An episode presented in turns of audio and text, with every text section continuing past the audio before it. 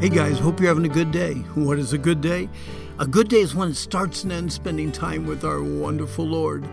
Daniel 6, lion like character combines a contrite heart with a consistent walk. The fearful often struggle to be faithful.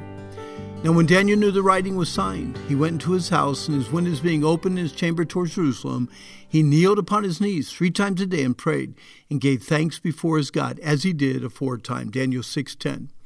What was the big deal with Daniel's windows being open? Can't God hear us through the walls? Are we not to hide in our closets with the doors shut and pray? Daniel did not keep his windows open to draw attention to himself, but to openly praise Jehovah God in a pagan country. It was one small way Daniel could show a hostile world just how important his holy God was to him. How could you show the same kind of commitment today? Some might say, I too would have marched right up to that prayer chamber and prayed to God with my windows wide open. Really? Do you keep the windows open in your school cafeteria or during your lunch break at work? Do you keep the windows open at McDonald's and Olive Garden or Pizza Hut? Do you keep the windows open in church by bowing your head and involving yourself in corporate prayer? Do you ever invite some friends over just to pray together? Remember, our public praying reflects our private prayer life. Those who seldom pray in private rarely open their windows and pray in public. Oh, for the courageous heart of Daniel, who held tightly onto the simple things that identified him to the cause of Jehovah God. A Marine proudly wears his dress blues. A soldier is honored to march in his uniform. But to hide the fact that we are Christians seems to be quite acceptable today. Do you look like an unbeliever? Talk like an unbeliever? Or live like an unbeliever?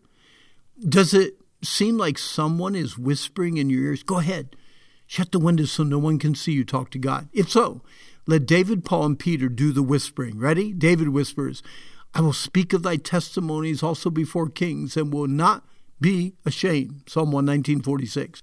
Paul whispers, For the which cause I also suffer these things. Nevertheless, I am not ashamed.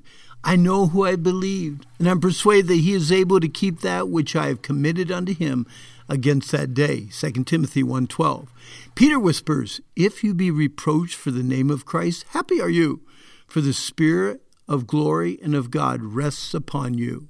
Just as Daniel's three friends knew that God would rescue them from the intense flames, either through deliverance or death, so Daniel knew he would be delivered by God, either from the lions' mouths or through the lions' mouths, into their stomachs and straight into heaven.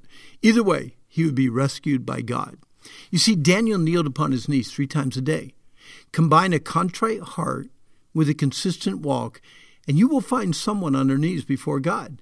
Kneeling is not necessary, but often the position of our bodies reveals the condition of our hearts at that given moment. A heart that is full of admiration and praise would tend to stand, look up into heaven, possibly even with hands uplifted in prayer.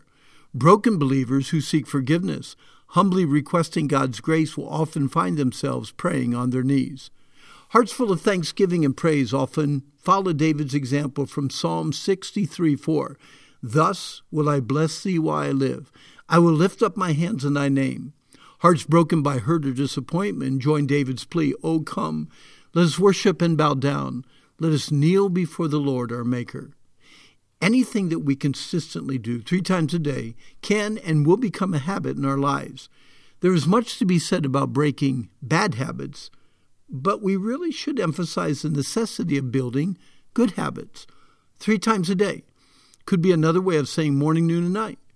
What kind of change do you think you would see in your walk with God if you followed David's practice mentioned in Psalm 55 17? Evening and morning and at noon will I pray and cry aloud, and he shall hear my voice. Or Psalm 119 147 I prevented the dawning of the morning and cried. I hoped in thy word, mine eyes prevent the night watches, that I might meditate in thy word. Fear did not force Daniel to close the windows. Pride did not keep Daniel from his knees. Laziness did not hinder Daniel from praying three times a day.